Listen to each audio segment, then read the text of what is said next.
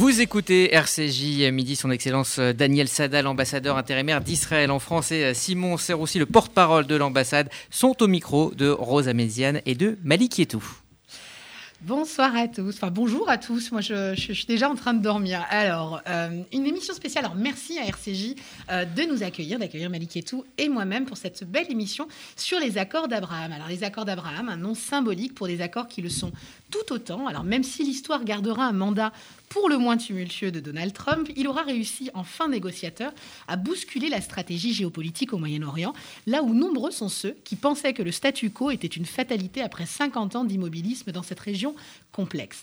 Donald Trump, ce, président décrié jusqu'au dernier jour de son mandat, a tenu bon dans sa volonté de ne pas faire la guerre et, promesse de campagne tenue, ramener ses troupes sur son sol américain, ne souhaitant pas être le garant militaire d'un Moyen-Orient déchiré par les crises et les printemps arabes ratés, il s'est employé à redessiner la diplomatie de cette région qui passionne tant le monde pour tenter de créer les conditions d'une paix durable. Dans ce contexte sont nés les accords d'Abraham, tout d'abord deux traités de paix entre Israël et les Émirats arabes unis, d'une part annoncés le 13 août 2020 et entre Israël et le Bahreïn, d'autre part signé le 15 septembre 2020 à la Maison-Blanche à Washington, accompagné d'une déclaration tripartite signée par le président américain en tant que témoin. Ces accords ont suivi sont suivis en octobre 2021 d'un accord de normalisation des relations diplomatiques entre Israël et le Soudan, puis récemment, en décembre, de l'annonce d'un accord de normalisation des relations diplomatiques entre Israël et le Maroc, deux pays dont les communautés en France sont particulièrement représentées. Alors, quelles sont les opportunités économiques et humaines dans ces deux pays? Quels sont les changements géopolitiques que l'on peut espérer dans cette région? On tente d'y répondre sur RCJ, avec à mes côtés mon comparse de toujours, Malik Etou, pour animer cette, émission. Bonjour Malik. Bonjour, ma chère Rose. Monsieur Daniel Saada, ambassadeur intérimaire de l'ambassade d'Israël en France. Bonjour, monsieur Saada. Enchanté, bonjour. Et Simon Serroussi, porte-parole de l'ambassade d'Israël en France. Bonjour, monsieur Serroussi. Bonjour à vous. Malik, je te laisse reprendre la main. Alors, peut-être ma première question, euh, elle serait euh, plutôt sur ce qui vient de se produire aux États-Unis, parce qu'on sait que cet accord a eu du sens aussi euh, avec la diplomatie américaine, et de savoir qu'aujourd'hui Donald Trump n'est plus le président des États-Unis, que Joe Biden vient de reprendre euh, cette présidence. Est-ce que ça aura du changement sur les relations peut-être avec le Maroc, entre Israël et les États-Unis? Monsieur l'ambassadeur. Alors oui, il y a eu un changement aux États-Unis. Euh, les présidents ont changé, les administrations ont changé. Mais l'engagement américain pour euh, la normalisation et la paix au Proche-Orient reste intact, il reste indemne. Le style a changé. Rose a évoqué tout à l'heure le style très particulier du président Trump qui a provoqué, qui a, qui a, qui a pris à corps ce, sujet du Proche-Orient et qui a voulu imposer avec le style que nous lui connaissions toute son audace et toute son énergie pour essayer de les obtenir. Mais ils sont obtenus et les Américains sont absolument engagés pour les pérenniser et leur donner euh, du sens. Et d'ailleurs, euh, depuis leur signature, euh, chaque jour qui passe, nous sentons très nettement qu'à la différence des accords que nous avons pu signer dans le passé avec nos voisins directs, je pense notamment à la Jordanie et à l'Égypte, les accords avec ces pays du Golfe ou avec le Maroc se remplissent chaque jour de contenu très concret et nous donnent le sentiment que c'est une véritable paix. Ce ne sont pas seulement des accords politiques qui sont signés pour des raisons stratégiques ou diplomatiques, mais il y a une véritable adhésion de la population. On le sent très nettement aux Émirats arabes unis, on le sent très nettement au Maroc. Je parle régulièrement avec mon collègue qui est en train de monter l'ambassade israélienne à Rabat. Il me raconte chaque jour euh, l'enthousiasme qu'il rencontre sur place à tous les niveaux de la population, pas seulement du côté des élites et des officiels, mais chaque jour, il rencontre euh, de nouvelles franges de la communauté, de la population euh, marocaine et l'enthousiasme qui est soulevé par euh, ces accords avec Israël. Monsieur l'ambassadeur, cet accord est, un merveilleux accord, tout le monde l'entend. C'est vrai qu'en Occident, du moins plutôt, peut-être en Europe, je dirais, on n'a pas peut-être pris la dimension de cet accord.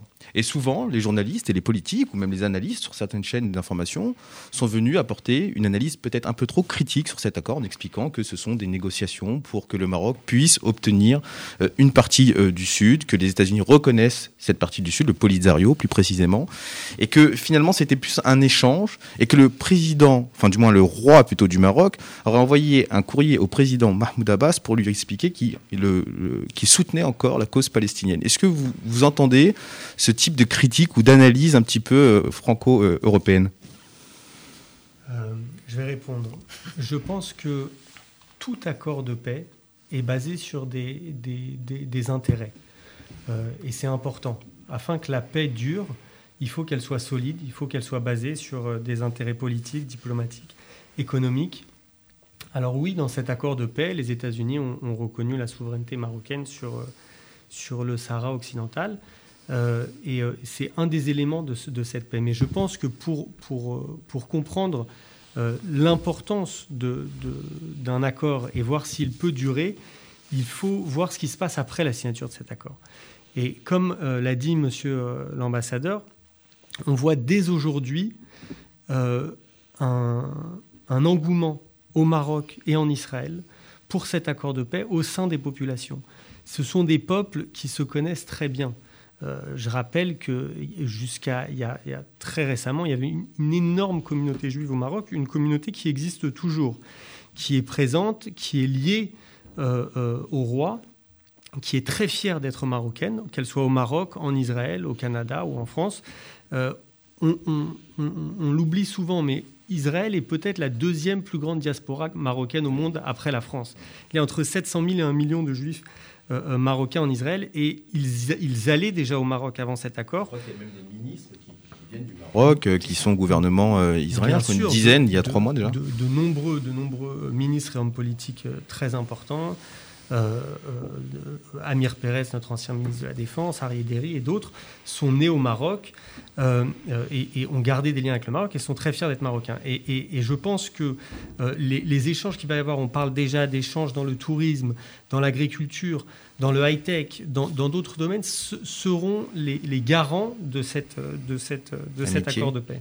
Mmh. Et ensuite, pour juste rebondir sur le, deuxième point que vous avez évoqué euh, et, l'aspect palestinien, euh, il y a de nombreux pays avec lesquels nous entretenons des relations diplomatiques euh, qui ont une position qui peut, qui peut diverger de la nôtre ou de celle d'autres pays sur la question palestinienne, mais ça ne veut pas dire qu'on ne doit pas se reconnaître mutuellement, discuter, comme, comme avec tous nos amis à travers le monde. Alors justement, on parlait euh, euh, des opportunités. Euh, je voulais qu'on rentre un petit peu dans le détail, sans noyer nos auditeurs, mais dans, ces accords, parce qu'on a, on parle beaucoup de ces accords sans forcément en, comprendre le contenu. Alors au-delà de, forcément de la vision de paix qu'on souhaite entre, entre chaque pays, on a visiblement une première convention donc sur l'exemption des formalités de visa, ce qui, importait énormément. Ça c'est le, premier volet. Un, un mémorandum d'entente dans le domaine de l'aviation civile, euh, un autre dans euh, l'innovation et le développement des ressources euh, hydrauliques, également une coopération dans le domaine des finances et de l'investissement, permettant justement d'assainir un petit peu le, volet douanier. Qu'est-ce que ça change concrètement pour les entreprises israéliennes et les entreprises marocaines? Est-ce que économiquement, on peut partir sur un partenariat durable et, et pourquoi pas l'explosion hein. euh, euh, d'un certain nombre de startups. Je sais que Israël est, particulièrement à la pointe dans, ces startups euh, aujourd'hui. Qu'est-ce qu'on peut attendre justement de ces accords? Ben, vous, savez, je crois que la réponse à votre question et à la question précédente est dans la terminologie que nous utilisons. Ce ne sont pas des accords de paix, ce sont des accords de normalisation. Pourquoi? Parce que c'était anormal de ne pas avoir de relation. Comme l'a dit notre porte-parole, Simon, euh, nous avons des relations avec des pays avec lesquels nous ne partageons pas la même vision euh, de la résolution du conflit. Je pense notamment à la France. Mmh. Et, ça n'empêche pas à la France d'avoir des relations d'amitié, de partenariat très étroits avec, euh, avec Israël, en même temps qu'elle entretient des relations avec l'autorité palestinienne et un engagement que vous connaissez euh, pour la résolution du conflit euh, euh, israélo-palestinien. Cela n'interfère pas. Donc, avec ces pays du Golfe, avec, le Maroc et avec d'autres pays qui, j'espère, rejoindront cet élan et cette dynamique, c'était anormal que nous n'ayons pas de relation parce que l'un n'est pas sur le compte de l'autre. Et, nous allons sans doute rebondir aussi sur la question que vous avez évoquée au départ par rapport aux communautés qui se trouvent ici sur le sol français et le sol européen et les conséquences que ces accords ont. Euh, il y a un symbole très fort de dire on arrête une situation qui est anormale parce que euh, mmh. nous n'avons jamais eu le moindre conflit avec le Maroc, avec Bahreïn, avec les Émirats arabes unis et avec d'autres pays euh, euh, euh, dont, avec lesquels nous n'avons pas de relations diplomatiques. Et c'est une situation qui n'est pas normale, donc il faut la normaliser. Donc à partir du moment où nous la normalisons, alors il y a évidemment le symbole, mais il y a également que ce qu'on a évoqué, les intérêts convergents. le Maroc est un pays de tradition agricole, par exemple. Donc l'accord que nous sommes en train de négocier dans le domaine de l'agriculture est très important parce que vous connaissez les prouesses de l'agriculture israélienne basées à la fois sur de la haute, mais aussi de la basse technologie. On rappelle souvent, vous savez, les techniques d'irrigation du goutte à goutte que nous avons euh, initiées, inventées et développées, ce n'est pas du high-tech, c'est du low-tech. C'est tout simplement euh, quelque chose de très facile qui peut être exporté, dont, l'expertise est très simple et qui permet euh, de résoudre des problèmes, notamment en matière de, en matière de réserve de réserve d'eau et mmh. d'irrigation. Donc cela montre bien qu'il y a énormément de possibilités. Le Maroc a, énormément de terres et a énormément de potentiel en matière agricole, avec lequel l'expertise israélienne pourrait permettre à ce pays de décoller et de devenir, j'ai cité un jour euh, le ministre euh, marocain de l'agriculture qui parlait de son rêve de faire du Maroc le grenier du Maghreb. Eh bien, grâce à l'expertise israélienne et grâce à la coopération, c'est peut-être un rêve qui pourra prendre réalité très vite. Vous avez cité l'accord que nous avons signé, le mémorandum que nous avons signé dans le domaine des conventions fiscales et de, l'investissement, de la protection des investissements. Il y a déjà, je n'ai pas le chiffre euh, actuellement, je voulais l'avoir, mais je n'ai pas réussi à l'avoir pour cette émission. Je l'ai pour les Émirats arabes unis. Il y a déjà 1200 sociétés israéliennes qui se sont enregistrées aux Émirats arabes unis. Je n'ai pas le chiffre exact pour le Maroc. Euh, il y en a on parle déjà de plusieurs centaines. Ça veut dire qu'il y a une véritable volonté des acteurs de la vie économique, des, entreprises euh, des deux côtés de vouloir communiquer, collaborer, coopérer pour avancer et partager ensemble euh, ces expertises que nous avons. Vous savez, Israël est un pays euh, qui a développé un très haut niveau de technologie. 2020 a été malgré tout, malgré le Covid, a été une année assez intéressante puisque nous avons enregistré un record en matière de levée de fonds pour des startups en Israël, près, près de 10 milliards de dollars. C'est énorme malgré le Covid. Cette année 2021 s'annonce déjà très belle avec euh, un milliard et demi de, de, levée de fonds euh, rien que pour le mois de janvier 2021. Donc nous avons un potentiel qui est reconnu par nos partenaires régionaux. Et nos partenaires régionaux comprennent aujourd'hui que ne pas coopérer avec Israël, c'est une erreur euh, fondamentale pour, pour eux. Vous savez, les, pays du Golfe comprennent aujourd'hui la nécessité de la diversification de leur économie, mhm. parce que la manne mhm. pétrolière, on le sait, est en train de... Une durée limitée. Une durée limitée, mais également les questions d'énergie, de transition énergétique, etc., deviennent aujourd'hui la règle.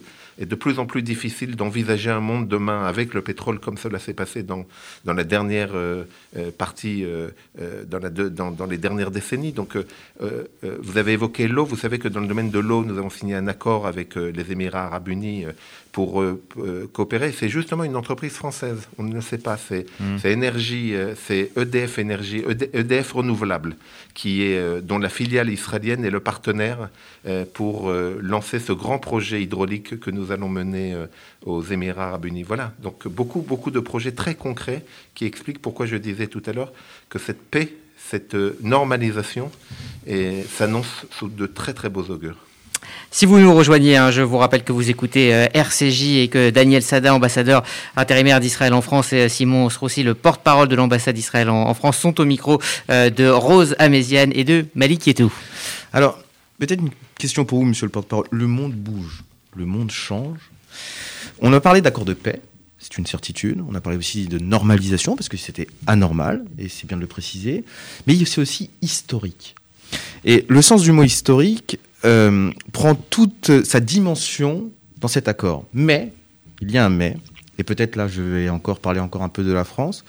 Pourquoi la France n'a pas joué ce rôle, alors qu'il y a une forte communauté euh, marocaine en France, que c'est l'un des pays qui a l'une des plus grandes diplomaties aussi, que c'est un ami d'Israël, que c'est un ami du Maroc? Pourquoi la France n'a pas joué son rôle aussi?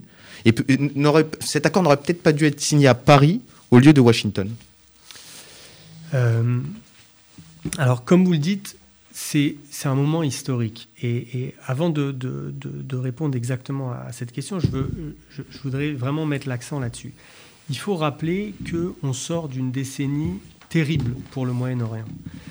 les printemps arabes se sont souvent, malheureusement, transformés en hiver hmm. islamiste et, hmm. avec des guerres, guerres civiles, bien sûr.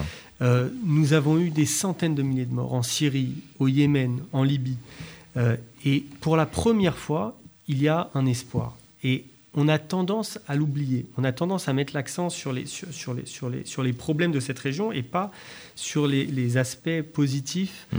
euh, qui en sortent. Et cette fois, nous avons euh, quatre accords entre des pays qui, euh, de manière anormale, comme vous le répétez, ne se, ne se, ne se reconnaissaient pas auparavant et qui maintenant sont en paix des populations qui, qui, se rencontrent, qui, des, des, investissements qui sont faits, et c'est quelque chose d'exceptionnel et il faut, il faut le rappeler. Et, nous appelons bien sûr toute la communauté internationale euh, à, se joindre à s'inscrire, et à s'inscrire euh, dedans. Euh, c'est quelque chose de, très important. Et nous espérons que la France, qui, qui, bien sûr a soutenu ces accords, nous accompagnera pour aller vers d'autres accords avec, avec d'autres pays dans la région. J'en suis sûr. Mais qu'est-ce qui a fait que, euh, au final, c'est un Donald Trump, euh, alors qu'on sait, euh, fin négociateur, en businessman qu'il a pu être dans sa vie passée avant, avant d'être président, qu'est-ce qui a fait, c'est pour, pour un petit peu continuer sur, sur la question de Malik, que lui particulièrement s'est saisi de cette question-là.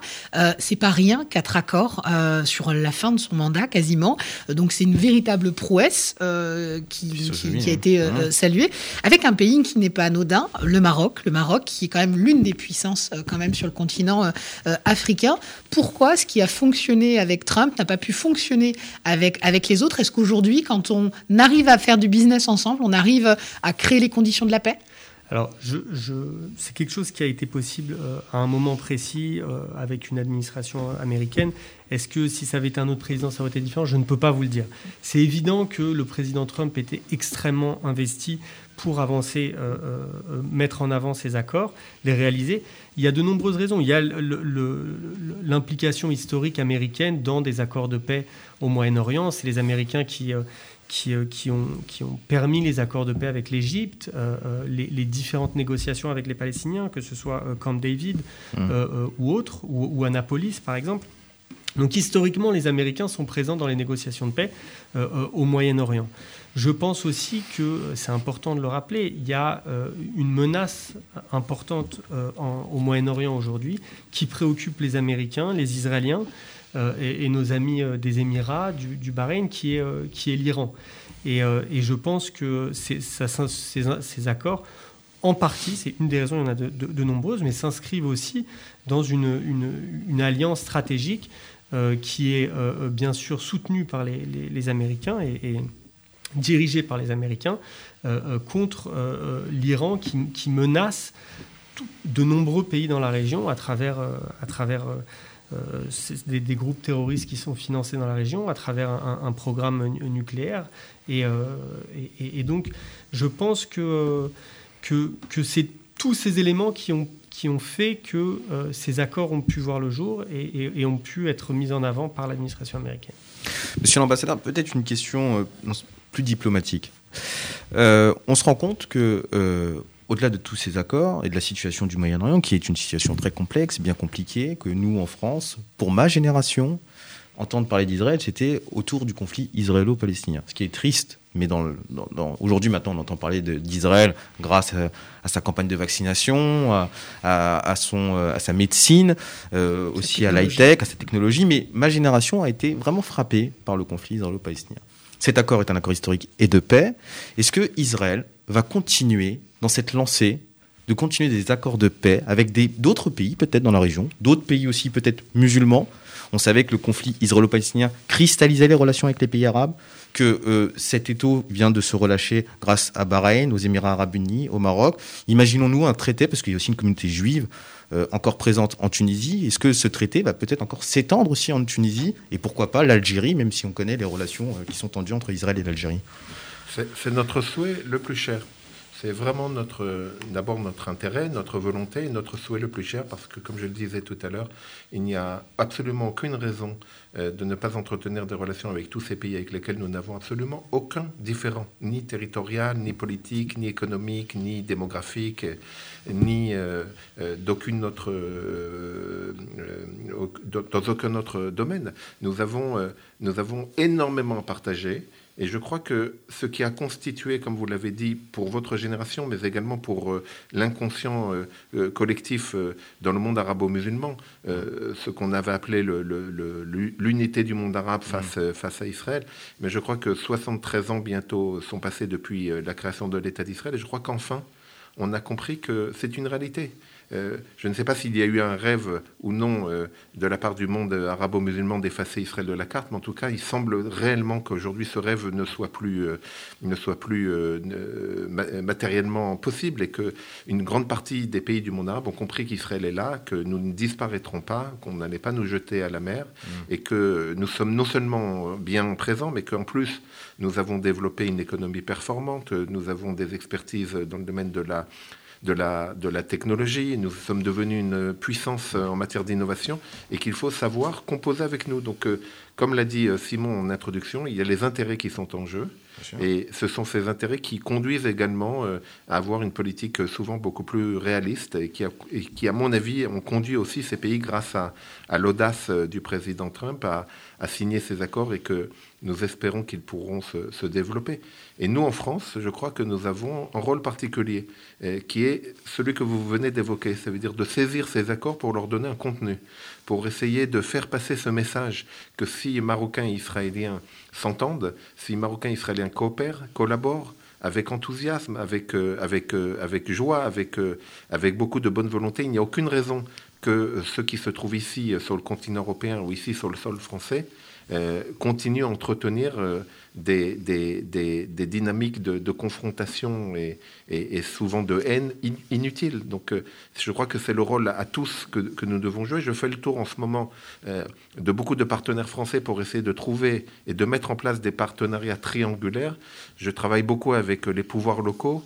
J'ai eu l'occasion d'intervenir auprès de France Cité Unie pour essayer d'utiliser les jumelages existants euh, entre des villes françaises, des villes israéliennes et des villes marocaines pour créer hmm. autour de ces jumelages de beaux projets triangulaires. Nous, nous travaillons avec Bordeaux, Ashdod et Casablanca, hmm. avec Nice, Fès et, et Natania, euh, d'autres villes françaises qui ont également euh, des partenariats établis avec des villes des deux côtés pour que nous puissions aller de l'avant, nous appuyer sur tout ce que représentent ces jumelages au sens très concret du terme, des échanges de jeunes, des échanges d'entreprises, des échanges euh, culturels pour permettre justement euh, euh, à donner ce sens ici en France et à, montrer. D'ailleurs, nous recevons beaucoup de courriers à l'ambassade d'amicales, d'associations de, des communautés marocaines qui s'interrogent beaucoup sur comment, euh, comment se rapprocher euh, à la fois d'Israël et, de, et de projets de, coopération. Donc euh, je suis très confiant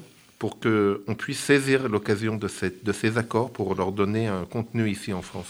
Et, en même temps, le fait d'avoir isoler le problème conflit israélo-palestinien, c'est ce qui vous a permis de créer des accords de paix, des accords économiques, mais en même temps, sur le préambule, euh, la, question palestinienne euh, euh, est, soulignée. Aujourd'hui, donc sur le préambule du, traité de, de, paix, on fait état du conflit israélo-palestinien, on rappelle la nécessité d'une paix israélo-palestinienne en reprenant donc du coup les accords égyptiens en 79, israélo-jordaniens en 94, en affirmant que les deux parties du traité euh, reconnaissent que les peuples arabes et juifs ont des descendants, euh, sont les descendants pardon, d'un ancêtre commun, Abraham, et aspirent à favoriser une vision réaliste d'un Moyen-Orient où vivent musulmans et juifs et chrétiens, peuples de toute confession, dénomination, croyance et nationalité, dans un esprit de coexistence et de compréhension mutuelle et de respect mutuel. Donc, même si euh, le fait d'isoler le conflit permet de, nouer des liens, on rappelle à quel point il est nécessaire aussi de, de remettre au devant de la scène quelque part cette cause palestinienne qui semble pour certains euh, être le parent pauvre de, ces accords. Donc est-ce qu'on peut imaginer euh, un retour euh, aux, négociations sur, sur la cause palestinienne? Je, ne suis pas sûr qu'il y ait eu l'isolement de la, de, de, de, de, la relation avec les Palestiniens. Simplement, ce que, nous, ce que nous avons essayé, le message qui a été passé à travers ces accords, c'est de dire que l'un ne doit pas se faire sur le compte de l'autre. Mmh. Ce n'est pas parce qu'il y a un problème persistant, parce que nous n'avons toujours pas résolu le problème avec notre partenaire palestinien, même si nous sommes depuis euh, plus de 26 ans engagés dans un processus qui n'a pas encore abouti, mais qui donne chaque jour une réalité sur le terrain. Je rappelle souvent ce qu'on ne, ce qu'on ne sait pas suffisamment, c'est qu'il y a une coopération entre l'autorité palestinienne et israélienne. Alors évidemment, il y a toutes les considérations politiques que nous savons, il y a encore énormément de divergences, il y a la question du Hamas qui a pris le pouvoir à, à Gaza depuis mmh. maintenant presque 15 ans, plus de 15 ans.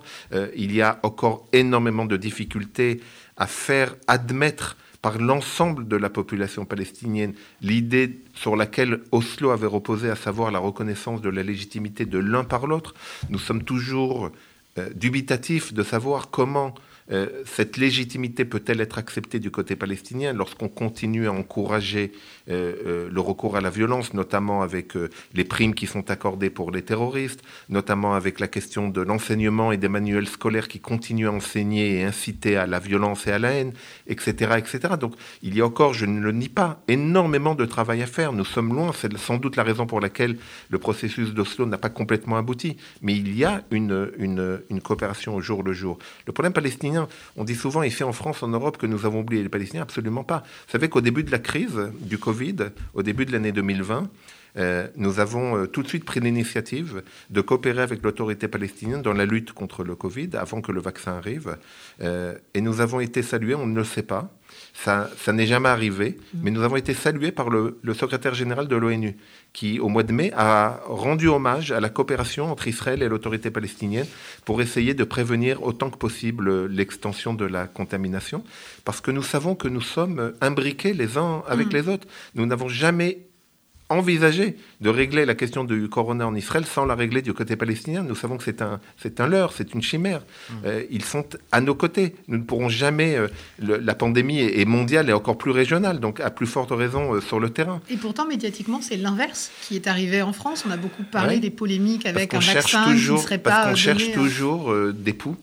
Euh, même, euh, même, même, quand, quand on, on est, pas de cheveux. oui, même quand on n'a pas de cheveux. Euh, c'est un peu, un peu ça. Vous savez, la question du vaccin, vous me donnez l'occasion d'en parler. C'est très simple. Lorsque nous avons, nous avons d'abord fait preuve d'anticipation. Vous savez, il y a beaucoup de miracles en Israël. Mais le vaccin, la vaccination, c'est pas un miracle. C'est le résultat d'une véritable politique de prise de risque et d'anticipation, parce que le gouvernement israélien, dès le mois de mai, alors que le, le laboratoire Pfizer n'en était qu'à la phase 2, ça veut dire qu'il n'avait pas encore passé la phase 3, nous avons investi et nous avons fait le choix euh, euh, d'investir et de signer un accord de préemption des doses avec euh, ce laboratoire. S'il n'avait pas atteint la phase 3, c'était de l'argent investi pour rien. C'est un risque politique, un risque financier, un risque scientifique que l'État d'Israël et le gouvernement et le Premier ministre ont pris. Donc l'approvisionnement que nous avons aujourd'hui, j'ai entendu euh, certaines personnalités dire que nous avons vendu les données personnelles de nos citoyens. C'est une aberration et c'est un mensonge. Mmh. En ce qui concerne les Palestiniens, nous avons proposé aux Palestiniens de, de, de s'associer à nous dans les négociations avec Pfizer dès le mois de mai. Mais notre partenaire palestinien préférait le Sputnik. Ils ont préféré euh, négocier avec les Russes parce que, semble-t-il, ils pensaient que les Russes leur feraient cadeau des vaccins, ce qui n'a pas été le cas. Donc euh, voilà pourquoi les Palestiniens se sont retrouvés sans vaccin, malgré le fait que nous avons essayé de les associer dans notre démarche vaccinale dès le départ. Mmh. Nous avons envoyé des doses autant que nous avons pu le faire, mais nous sommes évidemment limités euh, à la fois commercialement et à la fois, euh, et à la fois euh, scientifiquement, parce que nous n'avions pas les, les, moyens nécessaires. Mais il n'y a jamais eu une volonté en Israël d'essayer de laisser de côté les Palestiniens. Au contraire, nous avons tout de suite compris l'enjeu sanitaire important pour nous parce que si les, si les Palestiniens ne sont pas vaccinés, le, le, le virus reste aux portes, d'Israël. Donc c'est une aberration. Mmh. Alors un pays comme le mien qui a tant investi. On, on, a encore vu tout à l'heure des, des, images merveilleuses du retour à la vie euh, euh, dans les rues de, de Tel Aviv mmh. et qui nous, tout, qui nous fout tous qui, rougir d'envie. De... qui nous donne envie, exactement. tous, tous. Alors, on s'est posé la question de savoir si on allait aller à Tel Aviv pour danser, mais. Euh... oui, malheureusement, c'est pas encore le cas. Oui, j'ai bien compris. la question, monsieur le porte-parole, dans ces cas-là, c'est plutôt euh, peut-on s'imaginer euh, que Israël puisse demain, euh, comme Nicolas Sarkozy l'avait souhaité, peut-être un accord de la Méditerranée, c'est-à-dire ce, cette grande mer qui, qui, rassemble tous ces peuples de la Méditerranée, qui, on a la même culture, Euh, des fois, on a la même alimentation, on a la même J'aurais dit gastronomie. gastronomie, mais la, même, la même histoire. Et c'est pour ça que on, on l'a peut-être pas relevé, mais euh, Abraham, ça a du sens peut-être dans cet accord. Alors je dis pas que c'est une dimension religieuse, mais je dis peut-être que ça a du sens parce que ça nous rappelle à vous et à nous Nos racines communes. nos racines communes, notre histoire. Euh, sommes frères, cousins, peu importe. Cette union sacrée que tout le monde rêve, que tout le monde souhaite. Est-ce qu'il est possible que euh, des pourparlers puissent commencer avec la Tunisie ou, euh, j'imagine, peut-être avec l'Algérie? Alors, regardez, je ne peux pas vous donner de détails euh, exacts sur, sur des négociations euh, en cours. Et, et comme vous le savez, euh, ce genre de choses se fait aussi toujours euh, pendant, pendant longtemps euh, en coulisses. Mais c'est pour ça que je Euh, vous pose quand même la question, hein, voilà. monsieur le porte-parole. Je suis obligé quand même. je suis obligé de venir vous chercher dans les coulisses. Ce que, ce que je peux vous dire, c'est que euh, l'État d'Israël veut élargir le cercle de pays musulmans avec lesquels il a des, des- nous avons des, relations diplomatiques. Euh, nous, co- comme, comme vous l'avez dit, il y a des liens culturels très forts. Il faut rappeler qu'il y a quelques décennies, il y avait encore d'énormes communautés juives dans toutes ces, dans, dans- dans toutes ces, ces villes de Méditerranée, dans tous ces, pa- ces pays de Méditerranée. Il y a une culture du du Maghreb qui est très forte et très présente en Israël, de juifs tunisiens, algériens, d'origine marocaine. La nourriture est présente dans, dans- dans tous les, les- les- les- dans, de nombreux repas de, de- de Shabbat en Israël.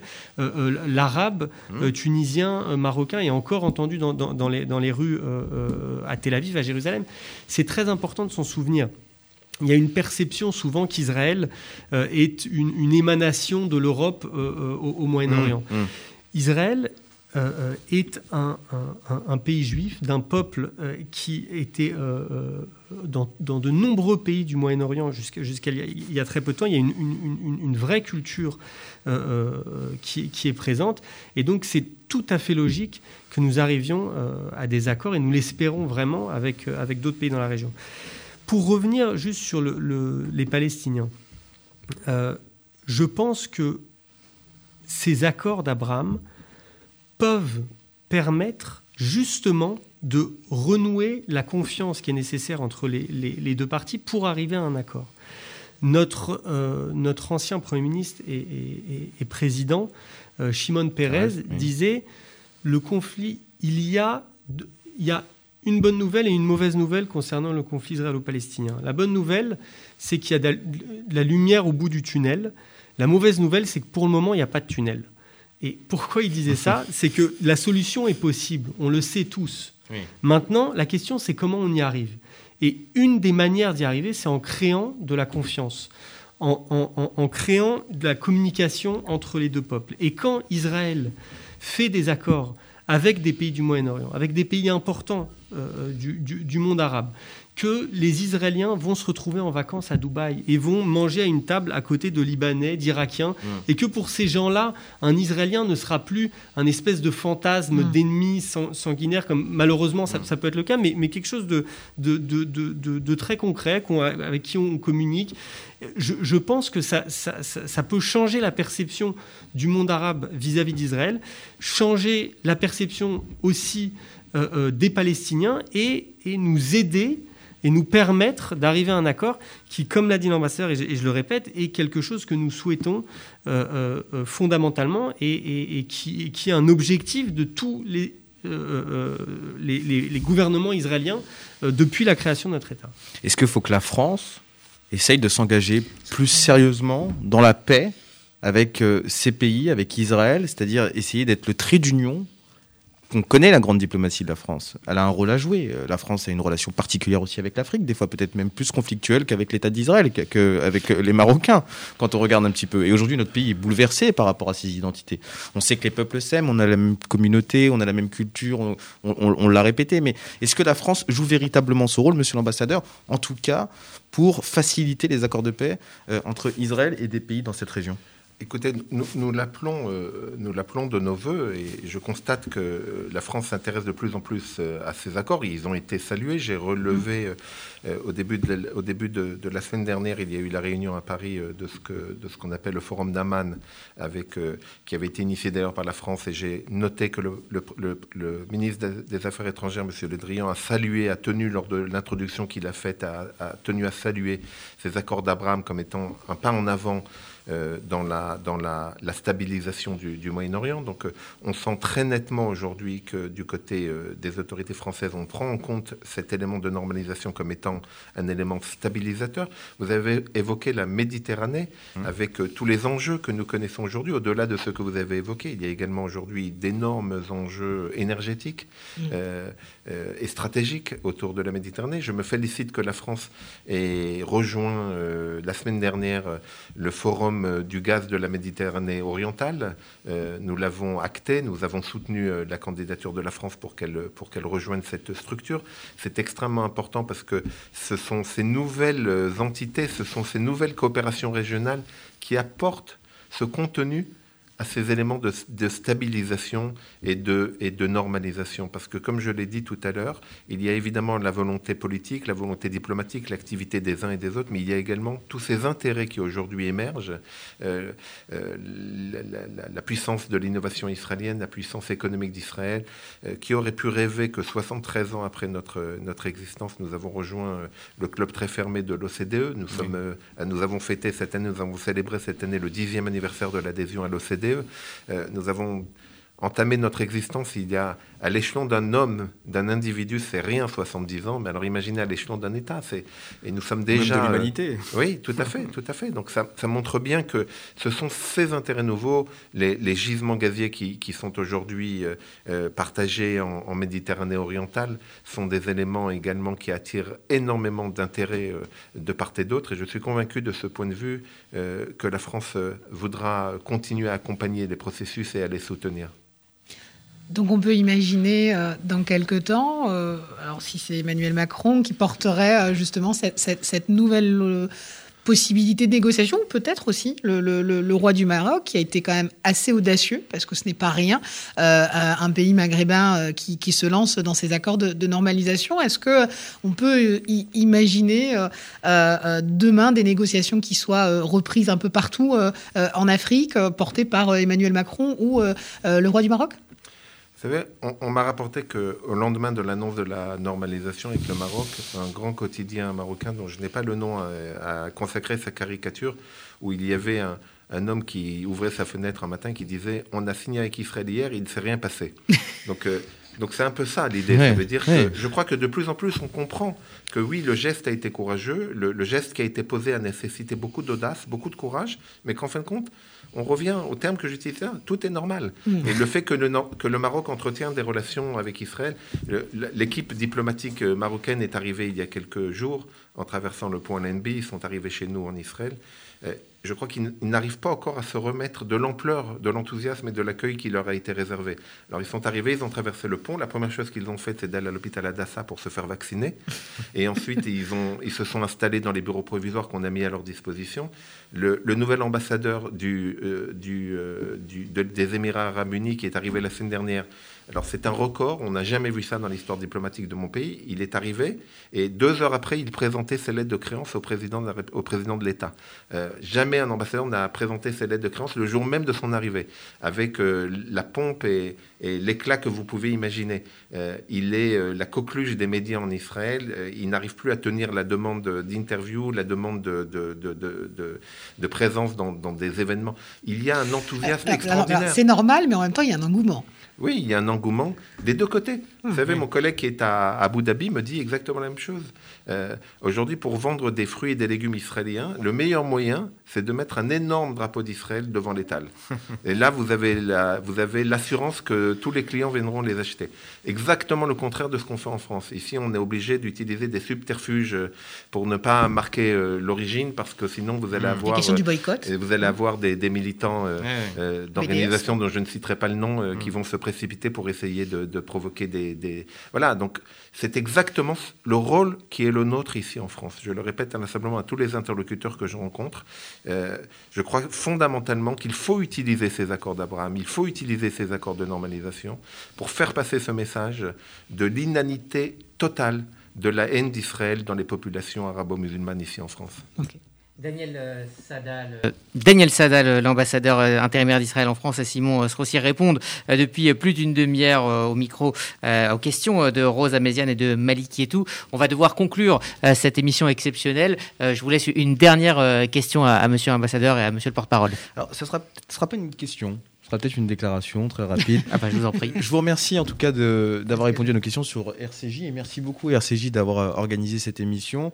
On va pas revenir sur le passé, nous sommes des gens de l'avenir et euh, nous souhaitons vous dire encore euh, avec le fond du cœur que nous sommes très ravis de cet accord et nous souhaitons nous, en tout cas moi et Rosa continuer à participer à cet amour entre les peuples parce que nous sommes des amis de l'humanité que personne ne pourra nous empêcher de le faire.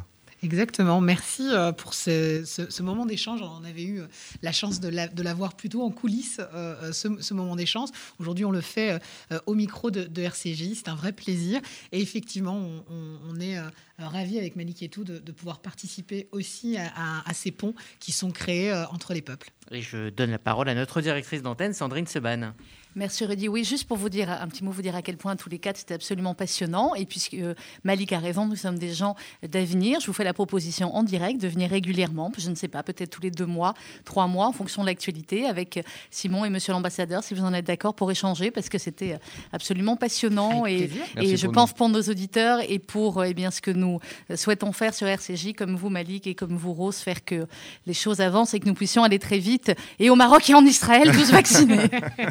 Merci, beaucoup, monsieur l'ambassadeur. Merci, à vous. On est très heureux d'avoir eu cet échange et voilà, on a une invitation, donc on, on, on, va le pérenniser avec le plus grand avec plaisir. Grand plaisir. Merci de votre engagement à chacune et à chacun d'entre vous. Merci à vous. Merci beaucoup.